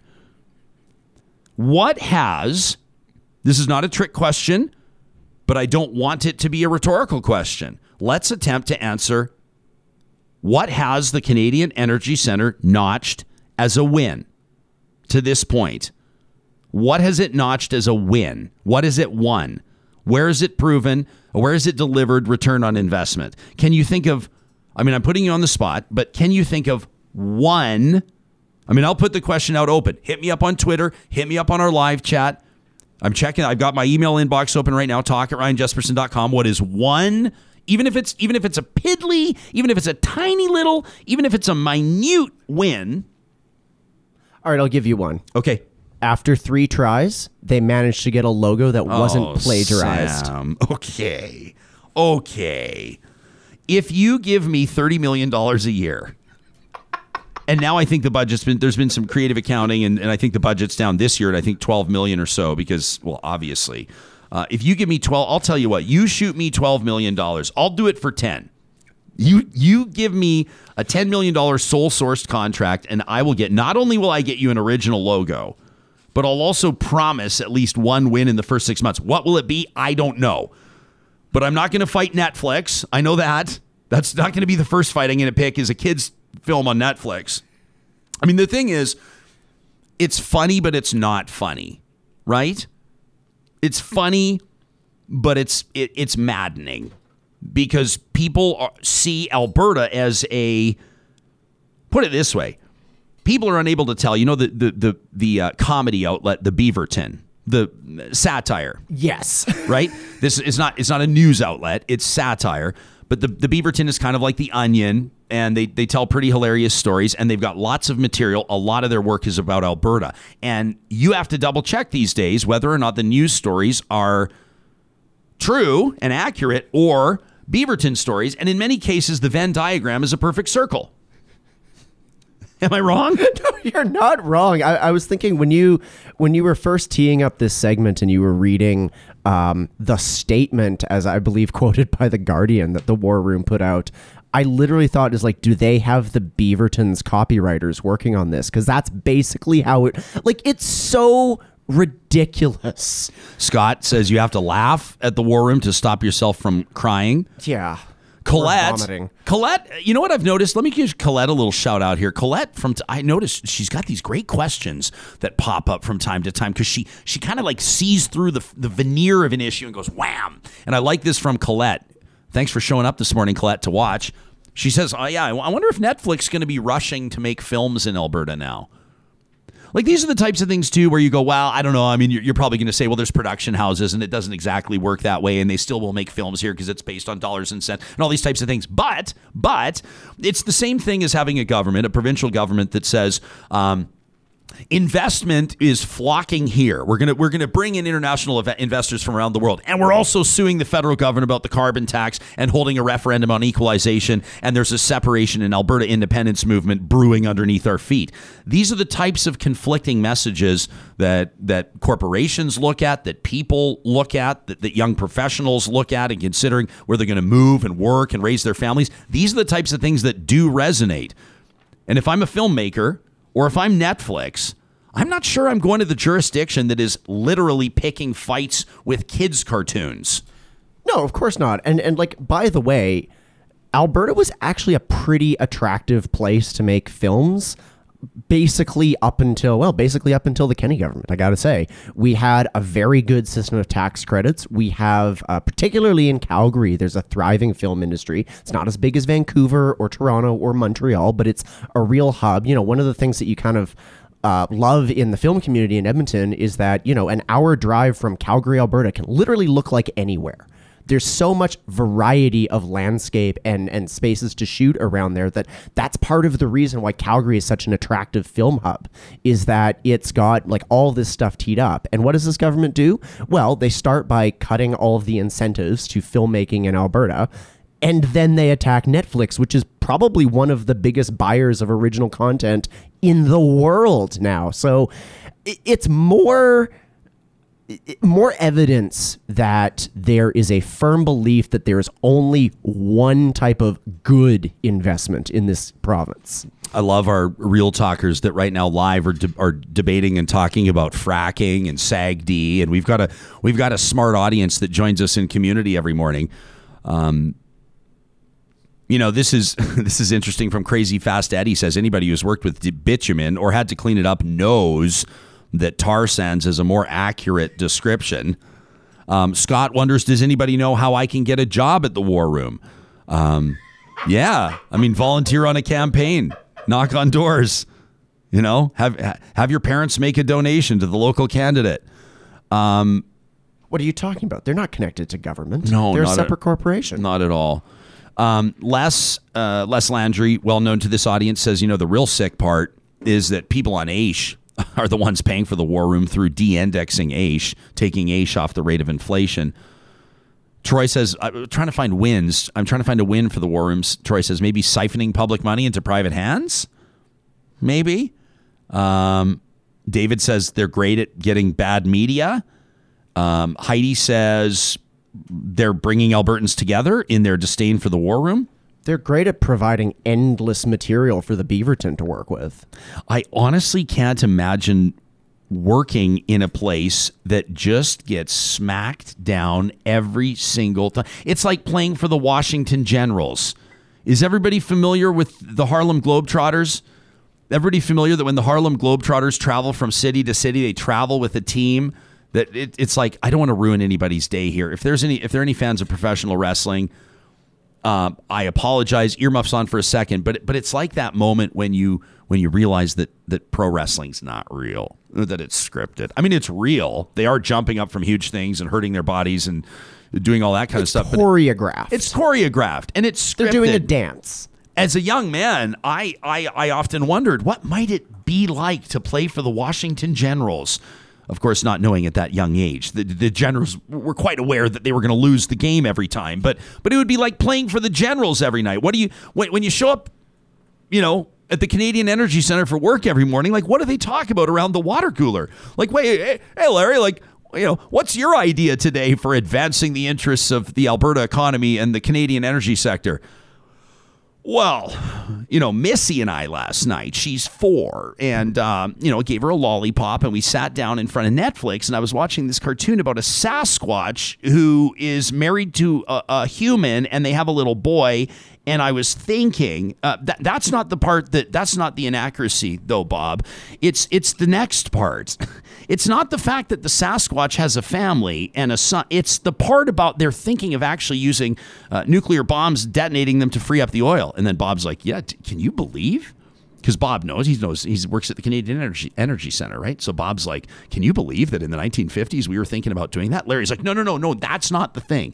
Here's the thing. I figure if we pick a high-profile fight with Netflix, who released this children's cartoon." that maybe what it'll do because the French energy giant Total wrote off its oil sands assets last year, and I think that if we can notch a win against Netflix. And if we can notch a win fighting the kids cartoon, I think that Total and and BP and uh, maybe maybe like uh, Warren Buffett and BlackRock uh, and I think all these they might start coming back if we can beat Netflix on the kids cartoon about the Sasquatch. That makes sense. Your And your so they- logic is flawless. So they so they leave the water cooler and they get to work and then right before they hit send, like they're about to hit send and post it and there's and there's like they, I wonder if they look around and say is there anybody in the room that for any reason can can can can find an angle where this might be a bad thing? Is there anybody in the room right now? Is there any angle on this that might make us look foolish? Because we're sensitive right now, guys. I don't need to remind you that we've blown it. Two fake logos. We said we hired a design firm, which proved to not really be a real design firm. And they had their office dog posted the photo on the website. And it turned out that the dog wasn't even really their dog. And who lies about a dog? And then, like, you guys know that we can't we can't wind up with more egg on our face. And every single one of them looked at it and said, "Looks good to me." Hit send. And then what happens when they hit send? Like, you know, when you put something out there, and you know whether whether it's like your photo of your newborn baby or whether it's your hot take on the Alberta curriculum, you post it and then you wait. You wait to see how people will respond. How many likes? How many comments? And what's it like when you work at the war room and and you you realize very quickly that the fight that you've picked against the cartoon about the Sasquatch is not working out in your favor. And that once again you're the butt of jokes and they're going to be talking about you on Real Talk. I mean, what's it like to what's it like to work there? I need to also point out to everybody, and, and I read them and laughed. The Canadian Energy Center sends us press releases. We hear from them all the time. Either they or somebody else Yeah. signed us up to be on the mailing list. yeah. So just I'm gonna put that out there Which right there. I will also say, and I hate to give anybody ideas, but that's nothing new. When you work in broadcasting and you want to be accessible, when you're a man of the people, uh, and you give people your email address, there are jokesters out there, you wise guys. Uh, that will sign you up for mailing lists. So there's nothing new there. I've been signed up for for mailing lists of of, of, of many interesting, uh, and I and I have no problem unsubscribing either. Uh, Trevor says, you know, Premier Kenney wants to be taken as serious in his threats to sue the U.S. government over Keystone XL, and yet everybody sees him and his government, by way of their war room, put out these, you know, these positions on cartoons and streaming services. Right? I mean, that, that's that's that same idea. Troy says Troy says to be serious though, all this bumbling is just misdirection. As long as we're all talking about this stuff, we're not talking about the pure thievery of the war room. I do think it's worth pointing out that for a lot of people, there there is the understanding that the exercise of the war room, it's it's actually finding ways to divert public funds to private interests and to partisan interests. So every time that you you know, go on the website and sign up or sign the or use the email form, you're submitting your personal information and your contact information, and this is used to build things like email lists and voting blocks and all these types of things. So, I mean, we can sit and talk and get serious for a second of, uh, about as what this listener says is the pure thievery of the Canadian Energy Center of the War Room. Um, I think it's something that years like we'll look back this is amazing. I'm sure that Sam, you've participated in these conversations before too. If you talk to people about Ralph Bucks, people that were living in Alberta when Ralph Klein sent out the prosperity checks, most Albertans that were there, at, at, least this has been my experience, most Albertans are able to tell you specifically what they spent the 400 bucks on. Yeah. I remember I was in grade 8 when they came out and I uh, we had a, we had an English assignment to give a speech and I gave a rousing speech about how stupid they are. You thought that the government should invest them in? Yeah, I was just kind of like, basically, you know, again, little little grade eight Sam was just kind of like, yeah, we're gutting our education system, but giving everybody four hundred dollars. Does this make any sense? Did your classmates want you to shut up because they wanted the four hundred bucks? Probably. Yeah, grade eight, mixed, I would say. They're yeah, like Sam, we're trying to get a PS. What would it be? PS one at that time? Probably PS PS2 at a that PS2. time, yeah. Sam, I'm about to be able to buy a PS2. You mind cutting it off with all the whole like funding, like adequately funding education? You mind like again inconveniencing us, Sam, with your hot takes on things like adequately funding education? Jeez. You know, was, was, was kids going to get his hand on a PS2 if we're adequately funding education? But my point is, in bringing up the prosperity checks, is everybody still remembers. And this government and this premier will be remembered for many things. And one of them will be the Canadian Energy Center. And people are going to figure out, people are going to dig up and figure out more of where the money's been going and how the decisions have been made and, and the farce that this whole thing is. But I just can't, I just can't believe, or maybe I can. Uh, I can't believe what I'm seeing here with the fight with Netflix. We're going to get to your emails in just a second. Wanted to remind you right now that there's never been a better time to consider making the dream around your outdoor space a reality. You're not going to Europe next month. You're probably not taking the family to Hawaii in a couple weeks, but maybe you've got the budget there. Maybe you've got the savings there. Maybe there's that one thing that's been standing in the way of, of you envisioning that beautiful gazebo over your outdoor cooking area, or maybe that swim spa you've always dreamed of. You work hard. You work hard. You deserve it. The team at Eden Landscaping, I'm an enabler, Sam. The team at Eden Landscaping for more than 20 years has been turning these dreams into reality. They design and they build, which means it's a one stop shop. You can check out the work they do at landscapeedmonton.ca. Now is a perfect time to get in touch, get everything drafted up, and then you're ready to go. As soon as the ground's ready to go, their t- crews are ready to go. And then the next thing you know, this summer, there it is. Every time you look through your kitchen window, you've got, like Sam, your pergola. You fancy pants. At landscapeedmonton.ca. Also, a shout out to the team at Clean Air Club at cleanairclub.ca. When's the last time you changed your furnace filter? I was traumatized by your talk yesterday about your dog bed right next to the cold air, cold air intake. Yeah. I couldn't stop thinking about it. I wanted I, ju- to. I just noticed one day there was like a little, you know, sort of tuft of hair on the grate going into it, and I was kind of like, oh, it's maybe not the best place. but these the are the things bed. we never think of. Yeah. Like I looked under our bed the other day and I was like, oh boy. I mean, dust bunnies, and then what they say about how bunnies multiply, that was the case under our bed. I don't mean to gross you out, everybody, but all of these things are going in through our vents and they're getting caught up in our furnace filters. You need to change them. Your family can save money and breathe easier with door to door service delivery at cleanairclub.ca. You notice that we haven't been reading uh, listener emails for a few days now because we've had a lot to talk about. And I've had some people chime in and say, "Hey, I I was wondering if you were considering maybe reading some of our takes." And we said, "Tuesday it is. Tuesday morning." This one from Charlie caught our attention. This was a uh, an email we received shortly after our conversation around whether or not universities, university campuses, are biased against conservatives. This was a roundtable panel that we had on Thursday. And Charlie wrote in to say, you know, I did in the early stages of that segment on Real Talk feel that I might be living in an alternate universe. I mean, imagine replacing universities with, let's say, the engineering profession of the not so distant past and replacing conservatives with women and then replay the segment. You know, it would be very jarring. Uh, at one point, at one point, Dr. Jared Wesley said, and I paraphrase, "Where are the conservatives? I don't see them. This is not a gatekeeping issue." Charlie says maybe conservatives shy away from universities for the same reason that women used to shy away from engineering more than they do today. Because even though there was no explicit rule barring them from entering the profession, they surely were not made to feel welcome. And back then, says Charlie, us progressives, you know, we would say, Uh, that's not right. You need to do better. Yet here, progressives seem to be saying, problem? What problem? It's just natural that group X is not drawn to Y surroundings. Charlie says in defense of Dr. Wesley, he was able to add nuance to his position as the segment continued. And by the end, I thought that all the guests had made good points, and overall, it was a great segment. Thanks, Charlie. Appreciate that. You, we got a, we got a whole bunch of emails after that that letter from Mr. Dad. You remember Yes. this one? Yes, I do. This Yeah. was great. A guy was talking about um, his experience staying home during a pandemic.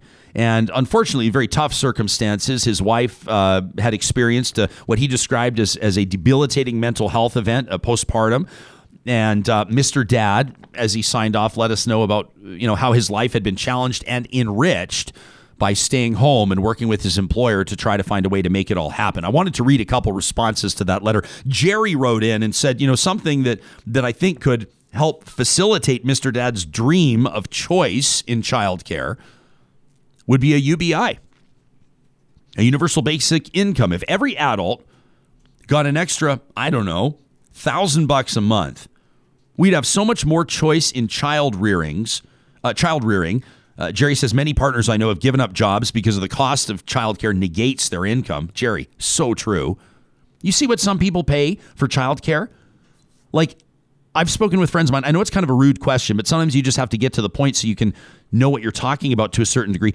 Some families are paying like massive mortgage payments on childcare. Like you, you wonder how much is the parent making to be out of the home to be able to afford that childcare, and then is it even worth it? It's. It, I know we ignore a lot of factors here, but No, and it's it's it's probably a situation that as someone that doesn't yet have children, I'm like kind of entirely blind to what childcare actually costs, but I know that it varies all over the map and it's not standardized and there's like, you know, there's some serious serious holes in this system. put it put it this way, and and and uh, you know, let me say that in the absence of, for example, a twenty five dollar a day pilot program or something like that, and and parents, I'd love to hear from you on the live chat, or you can hit us up on Twitter right now. Real Talk RJ is the hashtag that we keep an eye on.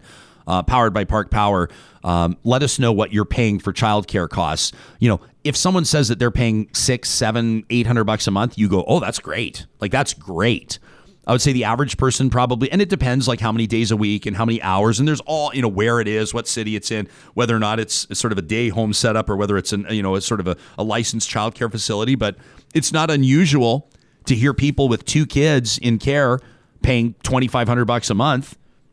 I mean, that's a mortgage. That's a monthly mortgage on a half a million dollar house right there. I was about to say that is more than my mortgage payments. It's like quite a bit more than my mortgage payments. So Jerry goes on to say, after you know the cost of childcare has prompted so many people to give up on jobs because it just negates their income. There's a lot of nuance to this, says Jerry, but the reality now is the restriction of choice for so many adults.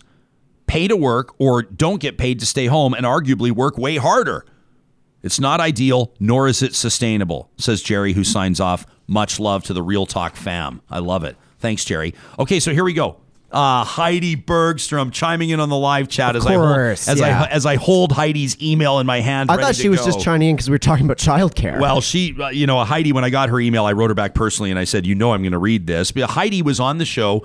You remember with Ann Castleman. It was kind of an accidental panel, as a matter It of was fact. fantastic. Because Heidi was to be on first to Yep. remind everybody. This, this was early in our show. This was probably like first few weeks. Yep. Um, Heidi is an accountant. And she's a mom, and so she's got a great perspective on on family budgets and real life, and also on dollars and cents and bottom lines and investments. And so it's great to see Heidi chiming in. Well, Um, and you buried the lead. She also ma- launched a massive petition to get childcare funding as well. Yeah, I don't know if I'm burying the lead. I'm providing context Okay, of who she is. Yes. Yeah, but uh, Heidi says that she pays eighteen hundred bucks for two kids.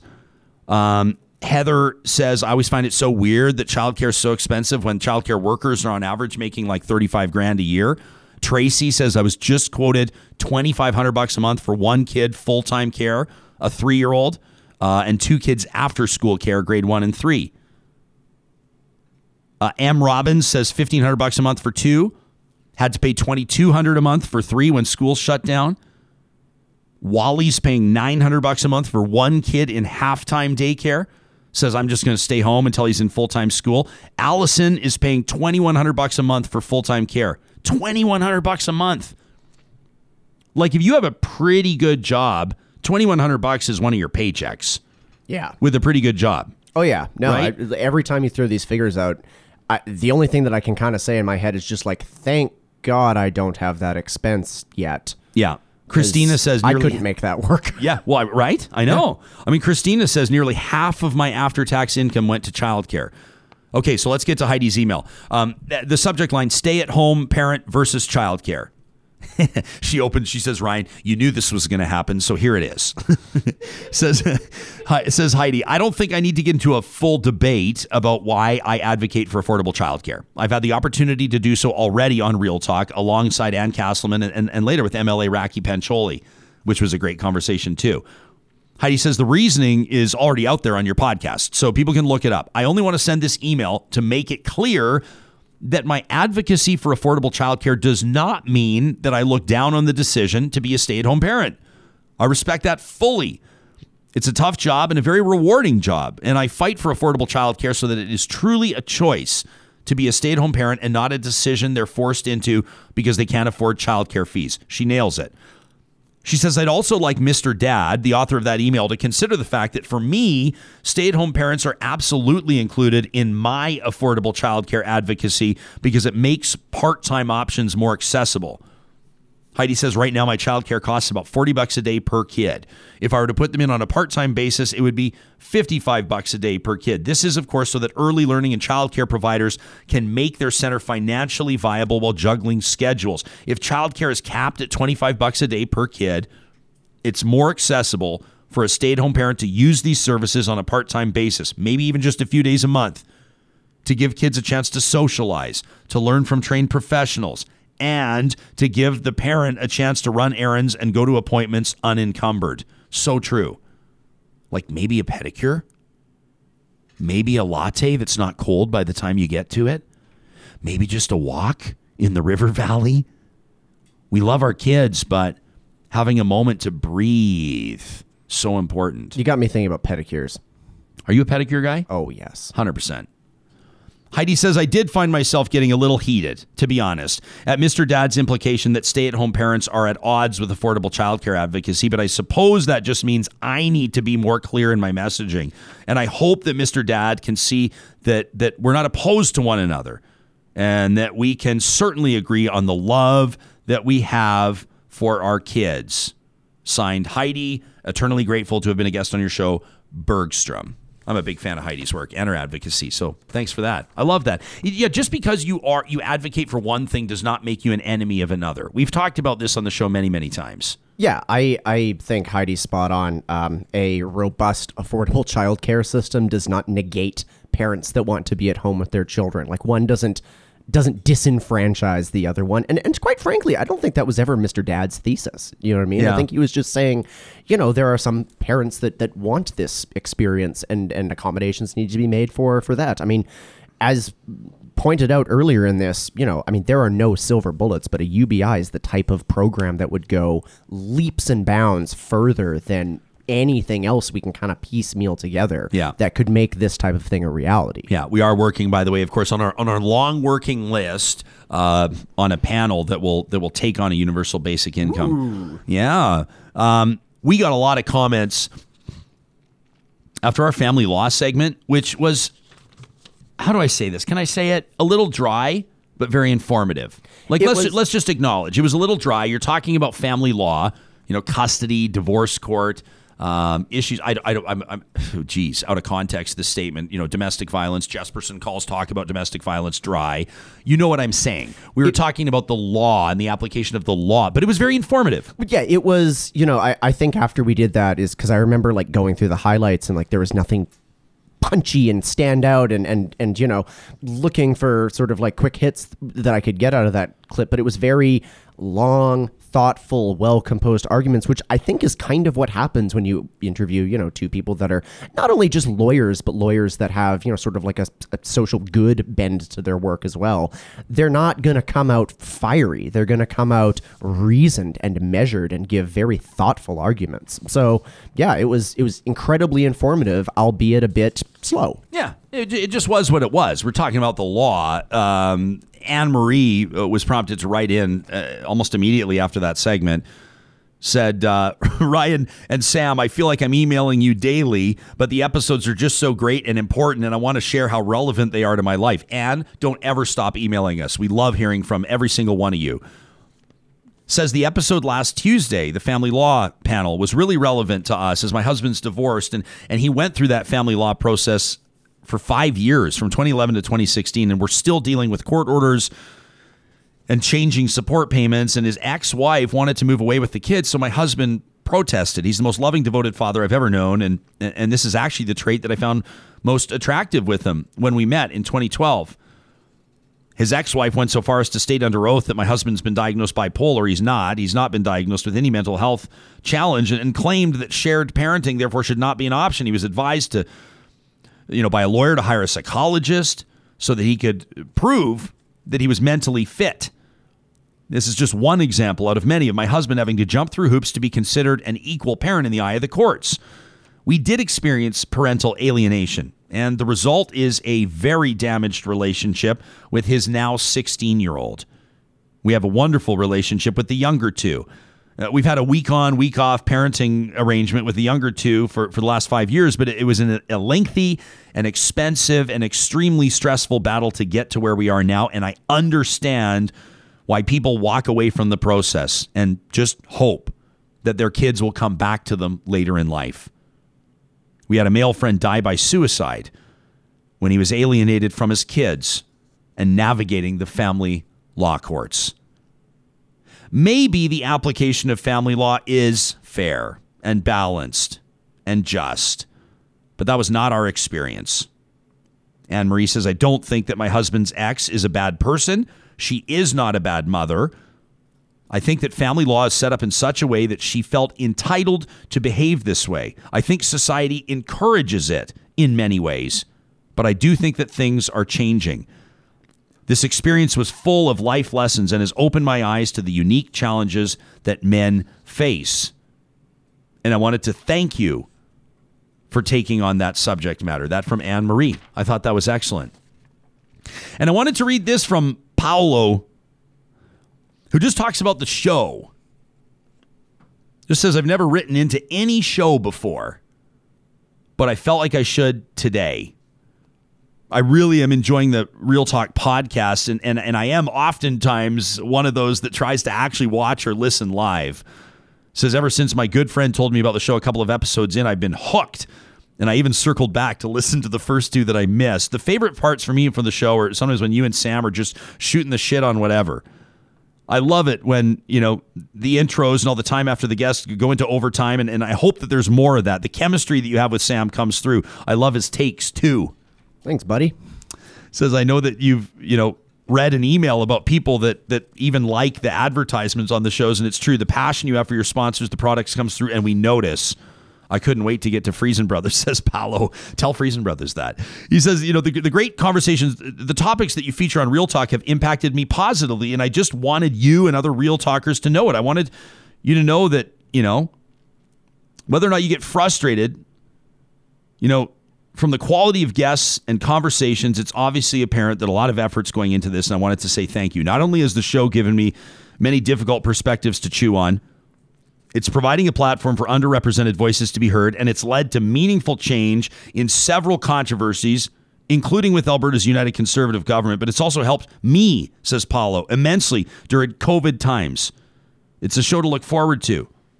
And it's helped me deal with being recently unemployed again in my oil patch related work. It's the second time since COVID hit.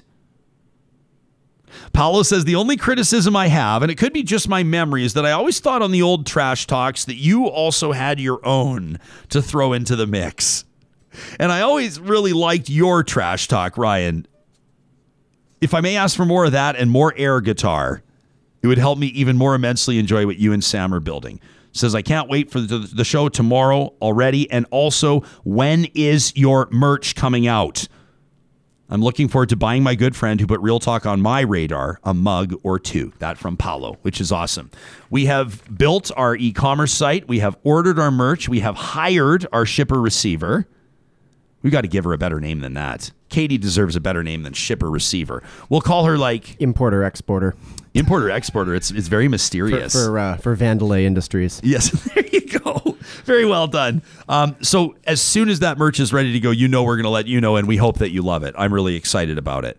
You can be in touch with us uh, anytime. People are still chiming in on what they're paying for childcare. This is amazing. Uh, Ryan says Ryan's not wrong at all. He says at one point we were paying 1,900 bucks a month for two kids at the local daycare. That's a nice car, says Ryan. 1900 a month. That's two nice cars. Yeah. That's one really nice car. You know, that that that's a car with no, I'm not going to say it. Well, now I have to say. No, not saying it. What I'm not going to say is that that's a car with leather made from endangered species, but that would be very insensitive. That would be that would be a horrible thing to say. The teams at Dairy Queen at Northwest Edmonton and Sherwood Park, I had to find which sponsor would be okay with me hard segueing into talking about leather from endangered species into ice cream. That's good. I've been trying to envision a way we could thread every ad read together. It could happen. It could happen. We Yeah. could just tell this We could make it work. story arc. We could make it work. We'd just do it out of the top of the show like Rogan does. Just do like seven minutes of ads and then we go ad free. Dairy Queen, Northwest Edmonton and Sherwood Park, the six locations owned by Mark and Mike, want to remind you that the national promotion right now is the loaded steakhouse burger. If you're feeling like treating yourself there, hit them up on the drive through. Order through your favorite delivery app. You tried the loaded steakhouse burger? I've burger? tried the loaded steakhouse burger. Because you were It you, is you- tasty. You were armed with with Dairy Queen GCs. You had some gift cards to I did. I had a few of them. Yeah. Were you? Did you like? Does it change your stride, your strut walking down the sidewalk when you have a Dairy Queen gift card in your wallet? A little bit. Like you're like, I can I can go in and get whatever I want whenever I Yeah. want.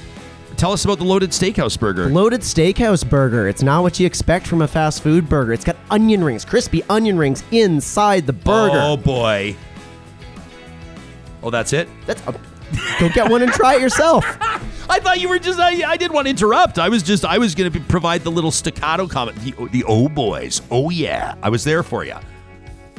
For five bucks, after you hammer down on a loaded steakhouse burger, after 8 p.m. every single night, it's two for $5 treat night where you can mix and match any two medium dipped cones and sundaes at the Dairy Queens of Northwest Edmonton and Sherwood Park. You make sure you let them know that you're a real talker when you're there. Also, a big shout out to the team at Alta Moving and Storage. This is the time of year where spring cleaning, it's at the top of your list and they know it. So there's a couple of angles here. Number one, if you're spring cleaning to get the house ready to list, if you're considering a move, you're going to want to check in with the team at Alta Moving and Storage. They have these pod style moving containers that make it easy. They take the stress out, you move at your pace. Plus, short and long term storage solutions. If grandma's piano or grandpa's old dining room table or workbench, you can't bring yourself to give it away, don't give it away, but you need to find some time to figure out the plan. Alta Moving and Storage is the place to look. And a big shout out to the team at Local Waste. For 25 years, they've been taking on the big multinationals, helping big and small businesses, locally owned and operating, find their waste management solutions. Garbage and recycling, they love to talk trash at Local Waste, and you can find them online at localwaste.ca. Our show tomorrow is going to be unbelievable, and I'm very excited about it. Dr. Alexander Wong has agreed to join us. He's one of the, uh, in my mind, more impressive voices on making COVID science, vaccine science accessible to us common folks that haven't done all the research. Plus, Daniel Bartholomew, conductor of the Toronto Symphony Orchestra, what it was like to be growing up gay and find his way up there in the limelight tomorrow on Real Talk. away.